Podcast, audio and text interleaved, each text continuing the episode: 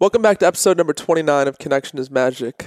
This week, our guest is Ernie Jackson. He's an author and speaker He's written two books on his son's passing called Quentin's Legacy and Quentin's Messages. He goes into an account of an accident that occurred in 2009 where him and his family were coming back home from a vacation and they blew an axle, had to pull off to the side of the road on the highway, and a woman fell asleep at the wheel and ended up driving into him and his family.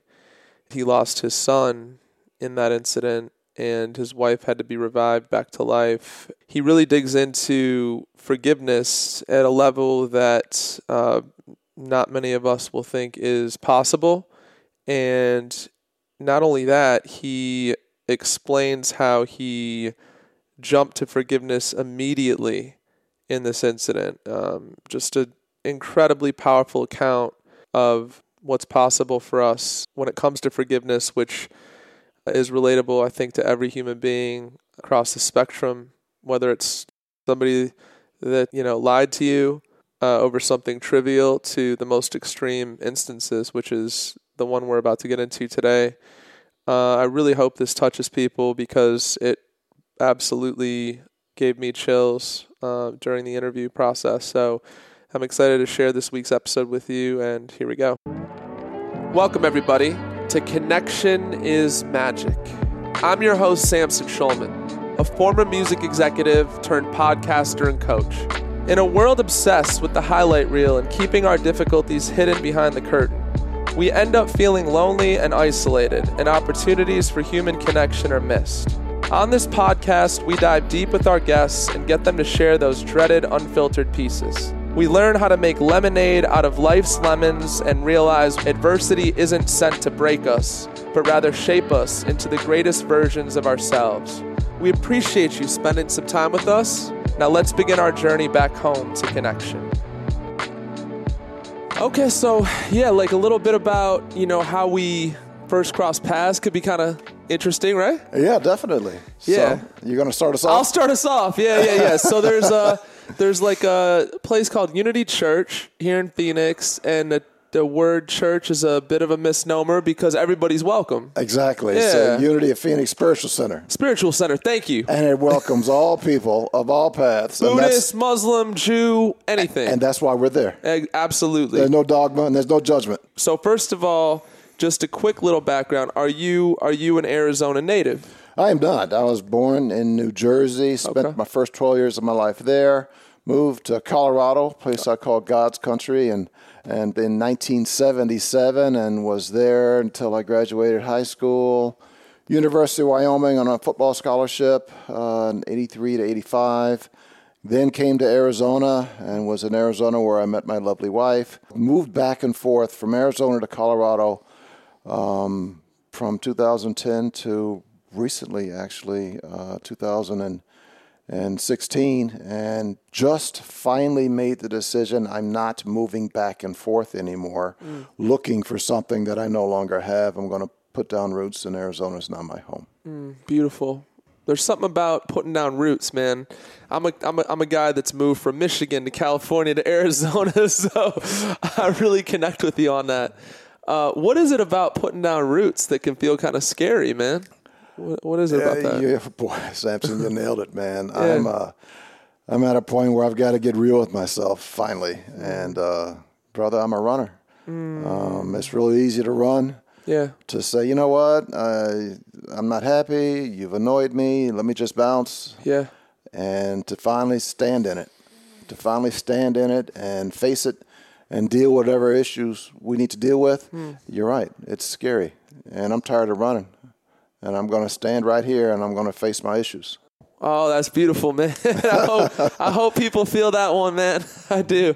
Uh, I don't think we're unique, actually, in that, though, right? You know, if you let the dust settle too much, you start to see things that you might not want to see. No, the, we're not unique. Yeah. You, you, we're led to believe that we're unique. We're led to believe that um, we're all alone, but that's we're all human beings. We're spiritual beings having Yeah. a human experience. Again, this is what I learned through my son's transition: is we're here to experience and we're here to learn. Mm. Our lives here are not an accident. Mm. Whatever adversity we're facing is not an accident. Mm. We, you know, how deep do you want to go? Do you want to talk about soul contracts? Do you want to talk about what you signed up for to learn X, Y, Z, which is individual to every individual person? and everybody grows at their own rate, right? Exactly. what It's I not a race. No, not at all. I feel like I'm better at that, Ernie, when it comes to people that uh, are on the outside of my inner circle. Does that make sense? I feel like I can almost have less judgment about where they're at in their process. But if it's somebody close to me, then where they're at in their process, you know, triggers me and can throw me off, and that that's my work, you know. Um, that's my work. I feel so, you there. Yeah, I have Yeah. that as well. Yeah. It's like your family, you're inside the circle. now I hold you to a higher standard. well, who am I to hold you to a higher standard just because you're my family? That's right. I want to go into the you know the detail. First, we'll start with this macro view. Um, one thought that occurred to me, right? Um, the passing of your son, such a you know powerful, life changing experience, and you learned so much, and you you grew immensely from that, right? And but I want to know when your son was uh, here in physical form. W- did you did you learn from him then? At that point, what did you learn when he was here? I'd be curious before we get into that.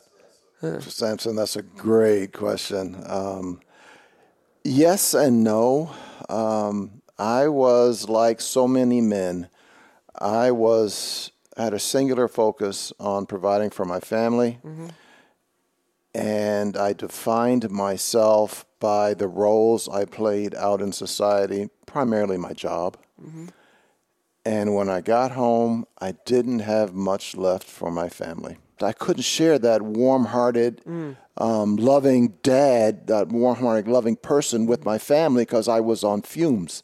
I gave it all I got you. to the world. I got you. And, um, you know, and I've, you know, I've got to own that. Yeah. And that's just the reality it was. So, yeah. um, so that tension then was there sort of this palpable tension then in the home? Definitely, Yeah, yeah.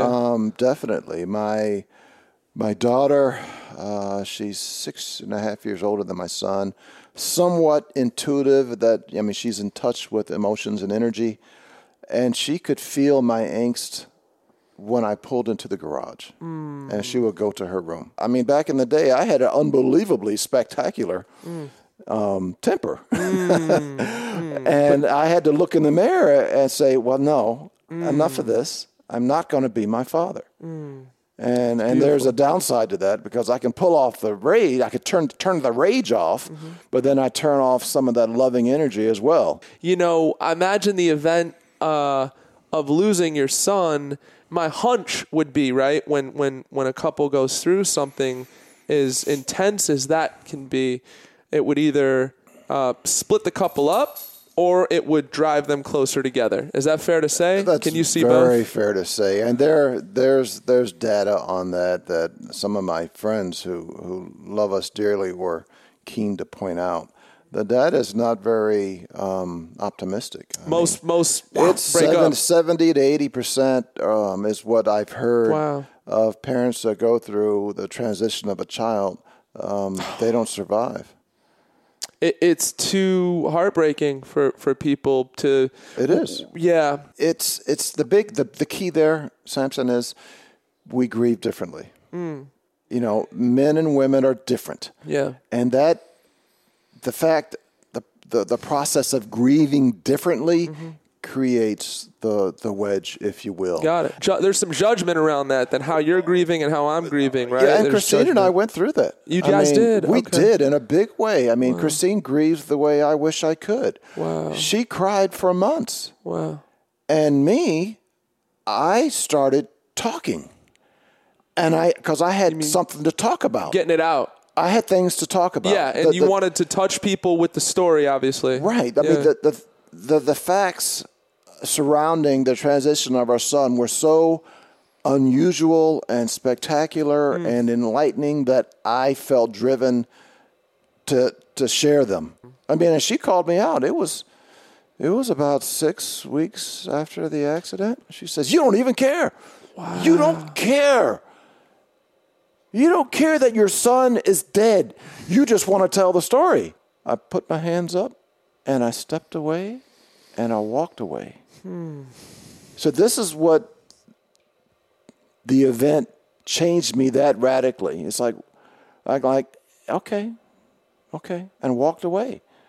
part of this that is going to be so powerful for the listeners, which uh, you know is relatable in so many ways, is this idea of forgiveness um, and and reaching the level of forgiveness. Is many many don't many many don't get there. Is that fair to say? Many Uh, don't get true. there. That's true. And then they It's walk around with this bitterness and this poison inside of them, right? Right. And it just diminishes their light. Holding on to that anger, holding on to Yeah. that pain and unforgiveness is like drench, drinking drinking a poison, expecting Yeah. another person. Yeah, or Exactly. or this spiritual teacher. I don't know if you've heard of him, Thich Nhat Hanh. He's pretty Yeah. amazing. He talks about this idea of the second arrow. So in other words, we have that first arrow of injury that wasn't our.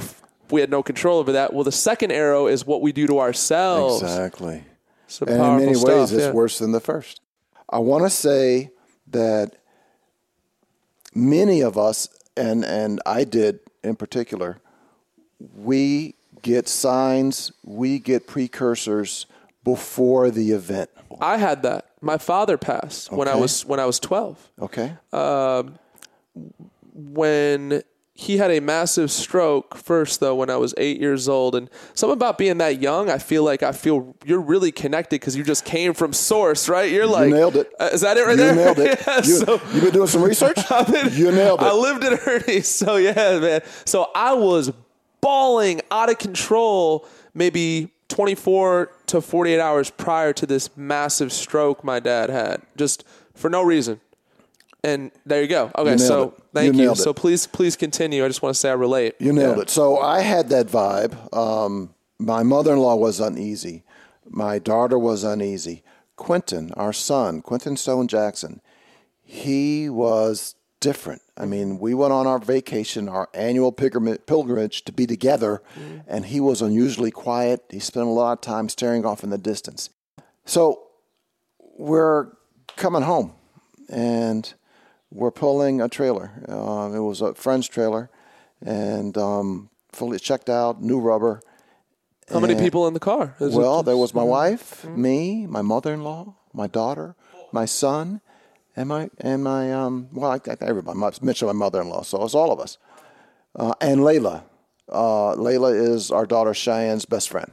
So a full car, and the trailer we were pulling, um, the axle broke, and we pull off the road, and we're thirty feet off the road. I know because they measured. There was a big, giant, wide pullout that's larger than a football field, basically. okay Certainly wider than a football field. so a safe area A to safe area. Because, brother, yeah, I'm yeah. trying to be safe. Because you know what, man? I'm in control, right? So I pull off.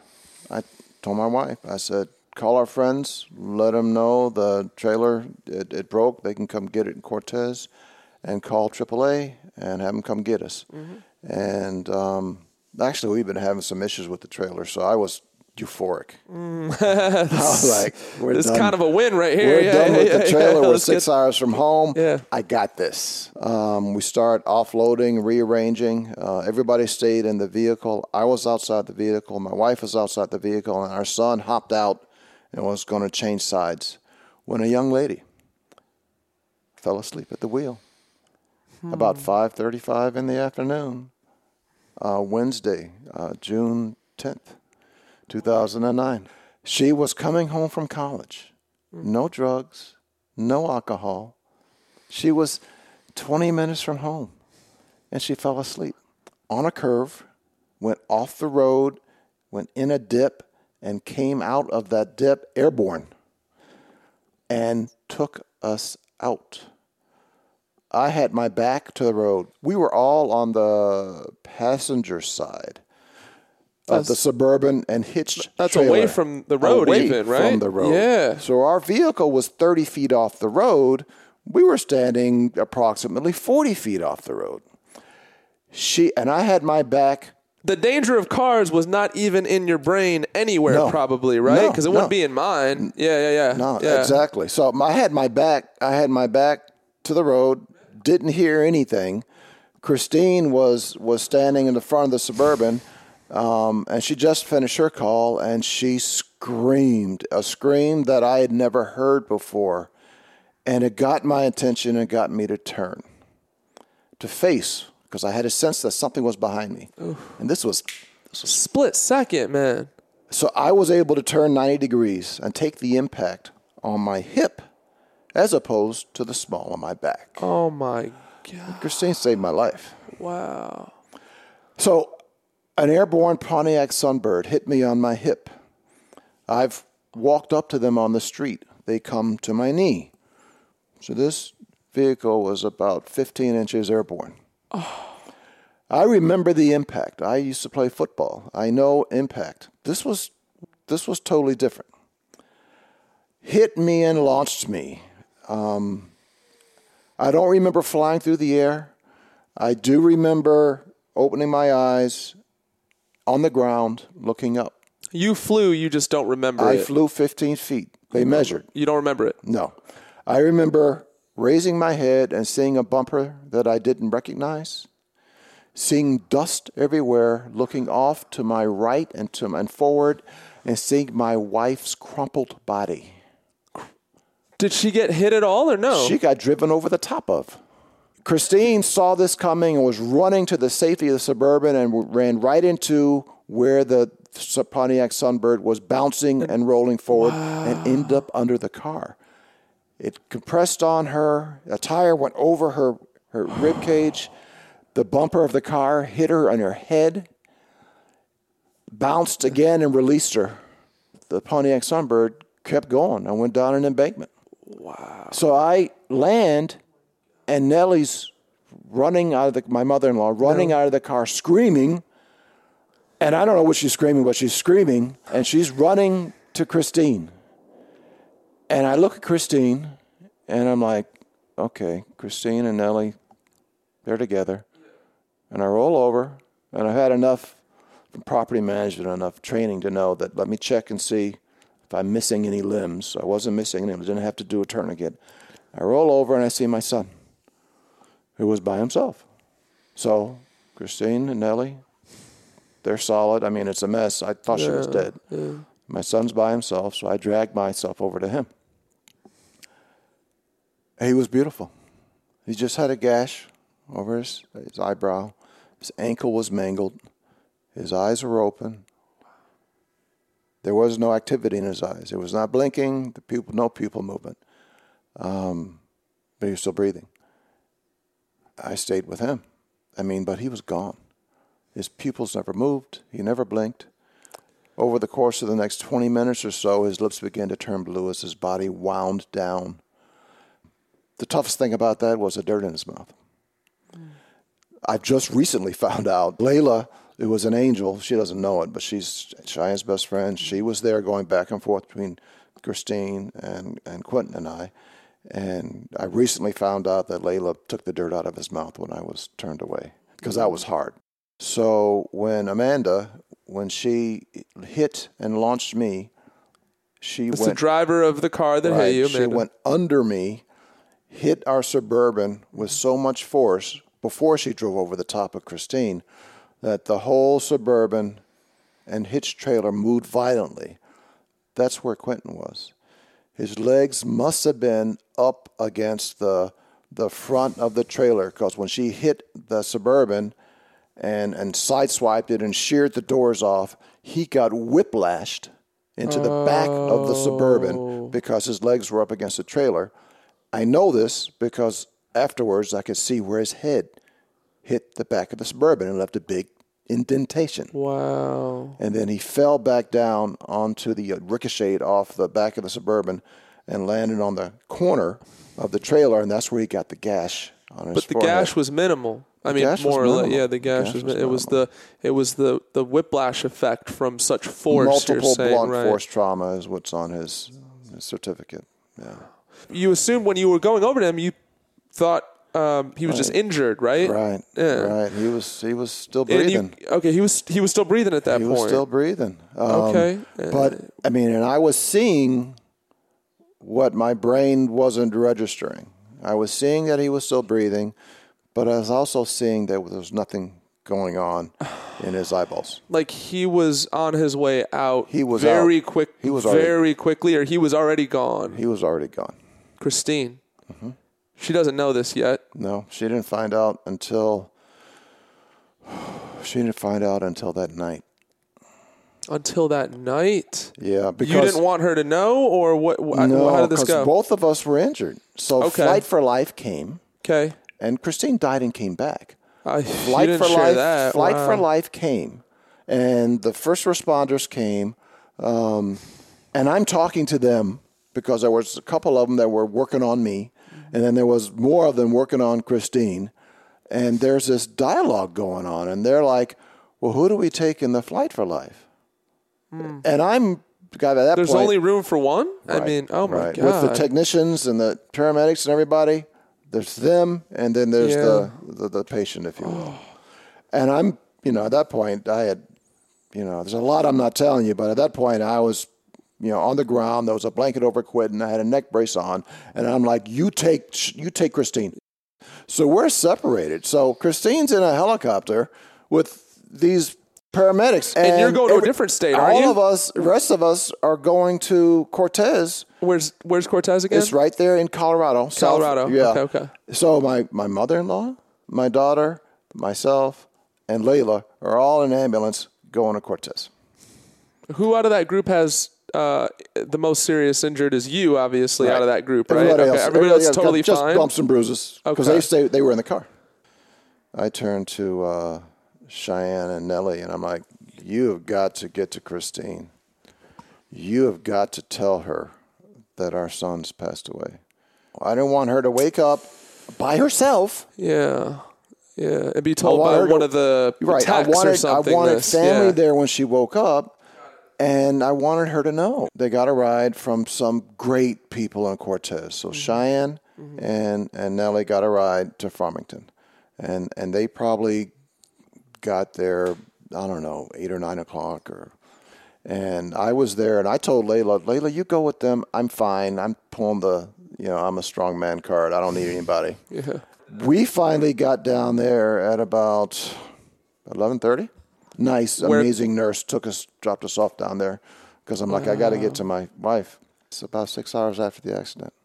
So when something so serious like this happens, and just life life changing like this happens, um, we as human beings, I feel like, have all these pesky little, stupid little voices in our heads. Like we worry about the stupidest things at the end of the day. Is that fair to say? I mean, little, little insignificant things. Like Well- this person didn't say, you know what I'm saying? This person didn't say Right, hi right. to me or Right, yeah, right, things like right. that. Right, right. Absolutely. An event like And- this changes all that. and it's just like, or I'm behind on this on my cable bill. These types of things, and Right. you it all just immediately flushes down the toilet completely. And and and we're doing this at the time of the corona pandemic, and a lot of people are probably having that sort of uh, some some taste of that is what I'm saying. Some taste of that. Samson, you nailed it. All of us who have been through this form of adversity, whether it's a transition of a child or you know a transition of any loved one or having an accident, being paralyzed. I lost my dad at 12. That's very heavy. I almost died in the hospital from a tumor I had in my head that I didn't know that exploded. I was hanging out, clinging to life for days. So when you go through something that you you you do, there is some sort of uh, muscles that build up there where you're able to sort of take these things on with more grace. Is that fair to say? For some. For some. For some, they can learn from it and grow from it. Some aren't ready to learn from it and grow from it. I would very, I would dearly love to take their pain away, but some aren't ready to release it. Some need to hold their pain until mm. maybe their next lifetime. Hmm. We all get there in our own journey, in our own time. Why do you think we hold the pain? That's the question. Because that's all we have. I've stood up in front of a group and talked about forgiveness. A group, let's say there were 50 of them in there, approximately 50, mm-hmm. mostly couples, talking to this group about forgiveness. This group all had kids on the other side. I mean, our kids transition through all manner of me an accident, an overdose, somebody did something wrong and caused. So some people didn't want to talk to me about forgiveness. Some people were very upset with me. I had one woman tell me, Are you telling me that I'm supposed to forgive? And I said, No. I'm not telling you that you're supposed to forgive. It's not a box checking exercise. I'm telling you, when you get there, it will help you. The decision is yours when you want to get there. That's what I'm saying. How free you want to be. Right. That's the truth, though. Because nobody wants to be told what they're supposed to do. No, they don't. It's almost like being the change that you want to see in the world. So by you having your healing, your forgiveness solidifying, Right. and then the next person that went through something similar sees that in you, then they start to get intrigued and they say, "Hey, what's going on over here?" But if you versus if you were like, "No, you got to change this now." That ain't gonna work. That people work. just people just repel That's against that. that's, yeah. that's that's judgment, and, and that's being holier than thou. You know, and this isn't. I mean, and, and we still haven't talked about my forgiveness. I mean, just again, I feel like we got to slow this down. This is all so heavy, Ernie. It is heavy. Um, So we haven't even got to the spirituality yet, man. No, we're getting to that. Okay, so we're getting. I got this. I got this. We're gonna get to that, and then of course I want to get to the process of forgiveness. That we'll sort of wrap up with that. That'll be that'll be good. You know, as a as a big tough guy, uh, I assume you, you know you, you're not supposed to cry, right? So did you let yourself cry? Were there tears coming? I, um, I I broke down at the accident scene. I mean, it was surreal. It Oh, was unbelievably that's an surreal. But I had a moment um, where I was standing up, and it dawned on me that my son's no longer here. And I started to bawl and hyperventilate, and I said, I said, either get out of the way or prepare to catch me because I'm going down. And and they helped me get down, and this unbelievable good Samaritan. I wish I could find her. She's right there. She was right there long before the first responders. Right there. She had a, she had like a respirator, trying to keep Quentin breathing, and she was right there. And at that point, Just a woman that saw the accident pulled right. over. That's. I mean, that's an angel. Yeah, that's an angel. So at this point, Quentin's got a blanket over him that I don't even. Um, but I know that he's Yeah. he's he's he's left. And now this woman turns her focus on me, and, and I'm on the ground hyperventilating, and you know I, I don't really care what happens to me, and she's in my face. Hmm. She won't get out of my face. She's in my eyeballs, and she's saying, "Breathe, Yeah. breathe, Wow. breathe, breathe, Ernie, breathe." So that she got me to focus on breathing. Um, What about the woman that again, uh, Amanda? Correct? Yeah, Amanda. Now, what about her? Obviously, she must be damaged as well from uh, physically speaking from that accident, right? At this point, she went off the edge as we're dealing with what we're dealing with. She comes up. She got out of her car and she walked toward us. And she went to Christine, Cheyenne, and Nellie first. And she saw Christine being revived. My daughter stood up and looked at her and told her, it's going to be all right. first thing your daughter said, "That's a miracle, man. That's just a miracle." Now, I'm oblivious to all that because I'm focused on Quentin. But at this point, Quentin's gone Yeah. when she walks over to us. And not a word was spoken, Samson. Not a word. I'm laying on the ground with my son, bleeding, and I look up at her and I look into her eyes. I knew who she was, and I felt her pain. I felt her horror, and it broke my heart. It broke my heart, and I didn't want her to have that. And I, Took it. Wow.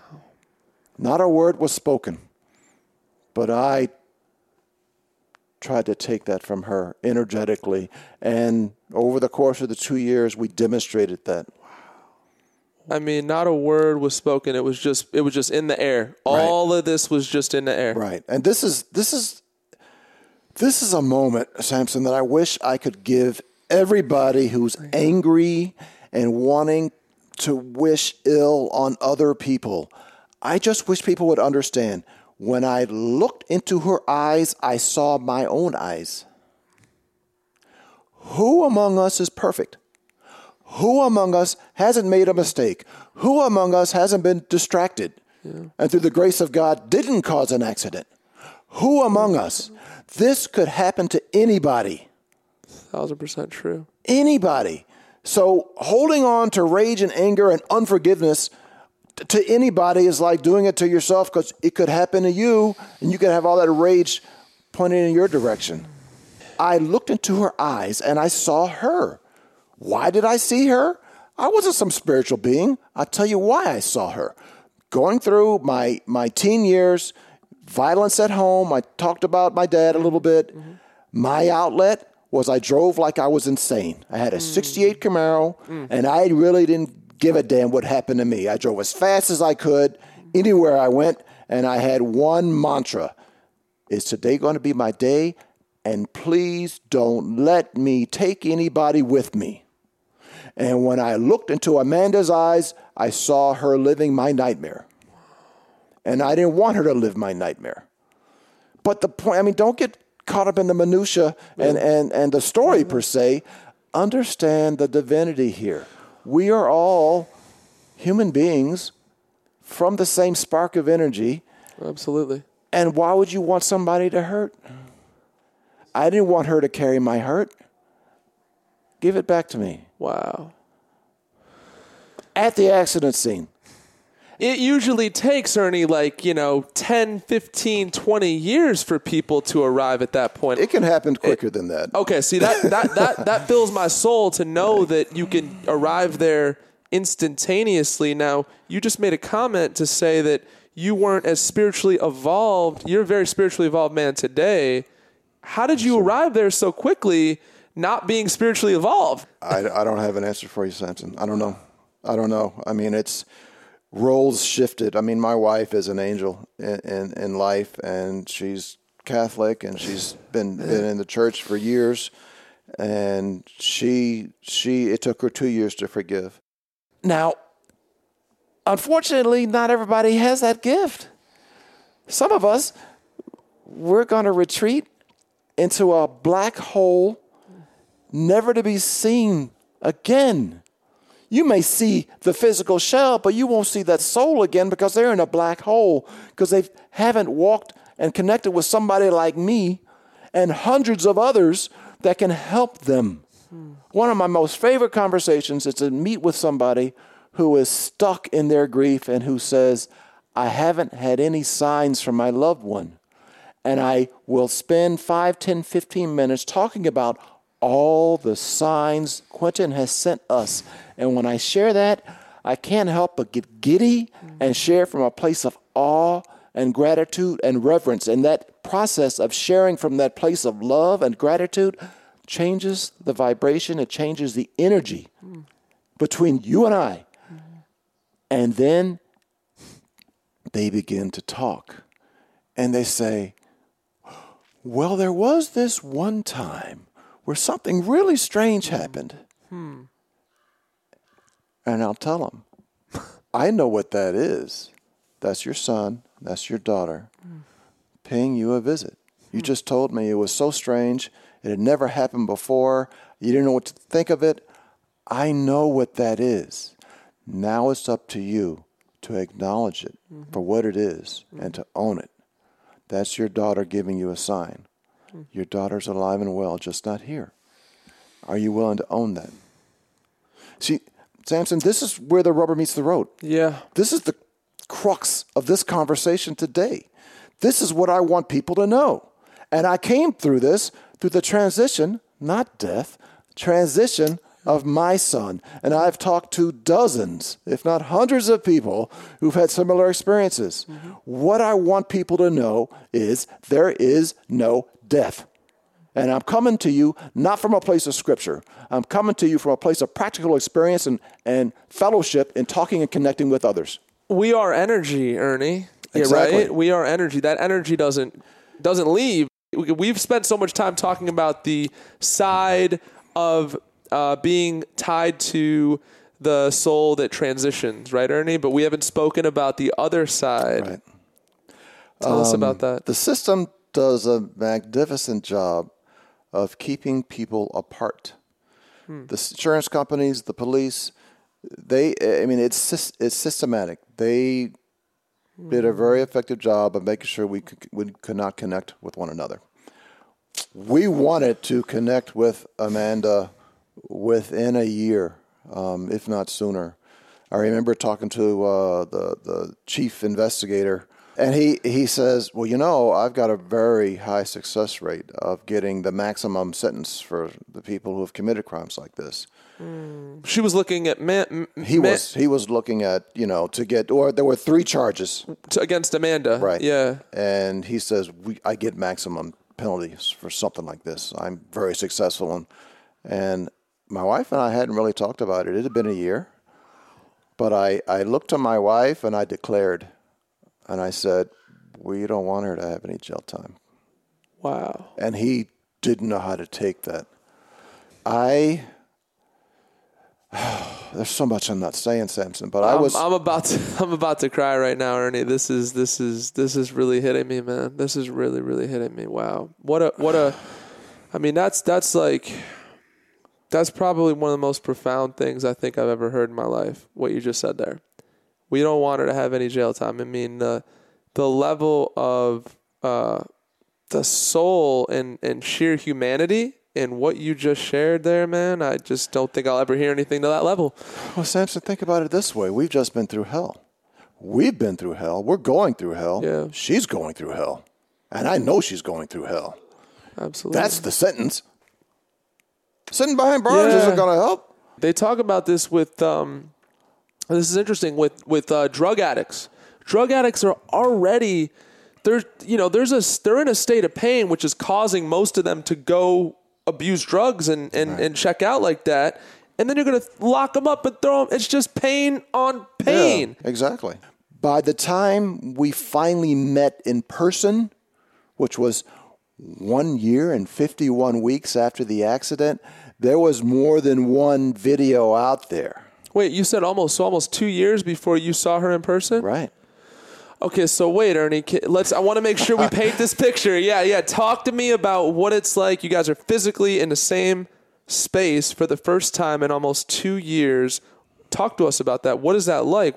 We had already declared, and the process, you know, you talk to your victim's advocate, and we declared with them verbally. We have to do a victim's advocate statement. What's that for the people that don't know? I don't know what that is. We needed to put our perspective on word and declare in a written word that we forgive Amanda and we don't want her to have any jail time. wow. Yeah. So this was out there. At that, at that, at one year, 51 weeks later, standing in the court, everybody has access to this. Mm-hmm. We walk in the door, people don't know how to take us.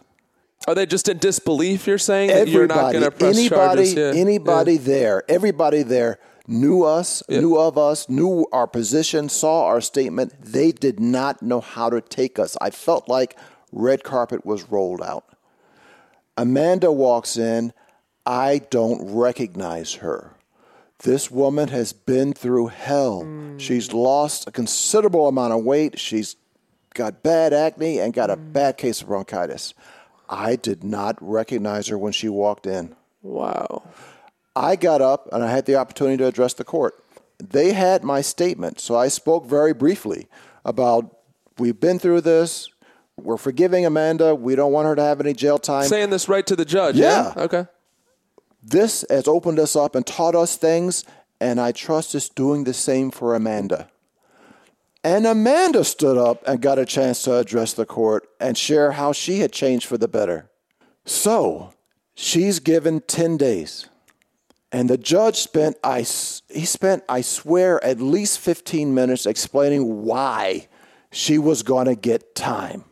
He wanted her to know that she was paying her debt to society from that limited perspective. She's going to leave there immediately to serve her 10 days. She's saying goodbye to her family. We asked permission to see her. It was the assistant prosecutor and the victim's advocate. They looked at each other and like, what? Because, like I said, the system is meant to keep us apart. Absolutely. Absolutely. happen. And they said, okay, we'll ask if she's open to that. She was. Wow. So we waited patiently for her to finish with her family because she's saying goodbye and she's going to serve 10 days. And she saw us She walks out with her hand out. And I wrap her up. And I said, Amanda, we've been worried about you. And I squeezed her. And she went and we exchanged information right there. Yeah, wow, what a moment. Christine and Cheyenne got to embrace her as well. And it was at that moment that Christine was able to forgive. Prior to that, she was hanging on, right? Yeah. Yeah. Wow. She's a human being. To be so at peace. This is the conversation, the thought that's being downloaded into me. To be so at peace that when struck, your first reaction is to say, Brother, what's wrong? Mm. You don't just default in that place, Ernie. That that takes work to get to that place, doesn't it? Well, that, that takes being cracked open by a tragedy Yes. and being willing to download. So I'm reading the word. because you could be the next man that sort of hides out in a basement with a whiskey bottle. Right. And I was all ready to do that. I was curled up in the corner five days after the accident, ready to go down that path when a medicine man met with a member of our support team and shared the little boy sent me to find you. This is a friend of ours Okay. that the medicine man came to. Wow. He came to her in the lobby of the Marriott Courtyard and grasped her hands and said, I've just finished performing a ceremony. The little boy sent me to find you. And it was at that moment that I realized that it pierced my consciousness. My son's not dead. My son loves us so much that he got word to us that he's fine. Man, that's beautiful.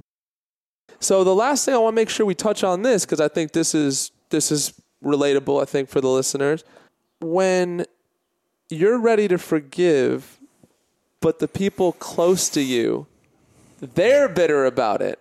And they're saying, How could you forgive? When you didn't want to press charges, you said people were flabbergasted that you didn't want to press charges. Right.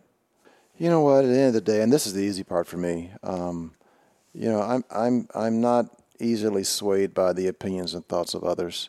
I'm not. I, I mean, I'm. I'm But it's bad energy, though, is what I'm saying. You I mean, know yes, what? you're going to do what you're going to do. Absolutely. It's not like you're going to be like, I forgive. Wait, you don't think it's okay to forgive? Okay, I'm not going to forgive. Not that, but just, I just don't want that energy coming. If I've had my healing process, Ernie, this is just me. Mm-hmm. D- just please, like, I've had my healing process. Don't bring that energy to me. Don't do that. I know exactly what you're saying, and, Yeah. and and ultimately, you have to pick and choose what you subject yourself to. If you've got people bringing you down, I don't care who they are. I don't care if they're family or friend.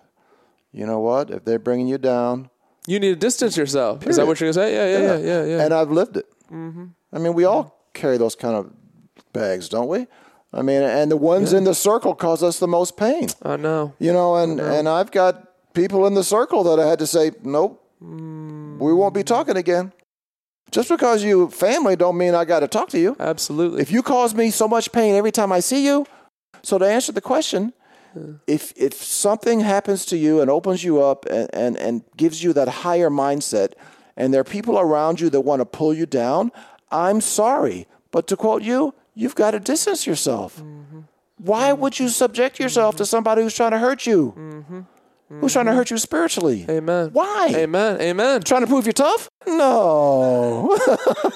And that's where it gets a little dicey, Ernie, because you could be a loving person, but then you got to protect yourself, right? So, so those two things can clash. Are you with me? Like you're a loving person, but you also have to protect yourself. So probably more so. well, continue to be a loving person. yeah. And, and and you know that's that old saying. You know, um, what's it? Fool me once, shame on you. Fool me twice, shame on me. Very true. You Continue to be a loving person. If if people are repeatedly taking advantage of that, mm-hmm. you've got to remove yourself, and, and do it from a place of love, not anger. Yeah, that's huge right there, man. Because the thing to do is have all this bitterness, like, all right, you're out of my life, and, and have bitterness around that. And to do that from a place of love, I that's got- what I'm trying to get to. Yeah. I got nothing but love for you, but we can't talk because you dampen my soul. But I wish you the best. That's beautiful. Ernie, God bless you, man. Thank you so much for coming, man. I think this was an amazing conversation, and I think that there's plenty of wisdom to be gained out of this episode. I'm excited to share with people. Thanks for having me on, Samson. My man. All right. God bless you, Ernie. Thank you. God bless. See Thank you guys next episode. Thank you so much again for tuning in to today's episode. It really means the world to me. If you heard anything relatable that created new awareness for you, please visit our podcast on iTunes and leave a rating or review. This helps build our audience. Please comment, like, and share this episode out with your family, friends, coworkers, or anyone who you feel would benefit from the messages shared in today's episode. I'm really, really grateful for your help in spreading these messages of hope and wisdom. The world is in such great need right now, and your support helps carry the message onward to others who need it. Also, please consider becoming a monthly financial contributor to the podcast. You can do so by visiting connectionismagic.com and clicking on the Patreon link. Patreon is a third party platform which helps support creators in exchange for exclusive content and offers. You'll be able to get discounted merchandise like comfy hoodies, t shirts, as well as retreat discounts where we'll have special guest speakers and group activities to connect you with like minded community members. Again, thank you so much for tuning in, and until next time, please stay connected.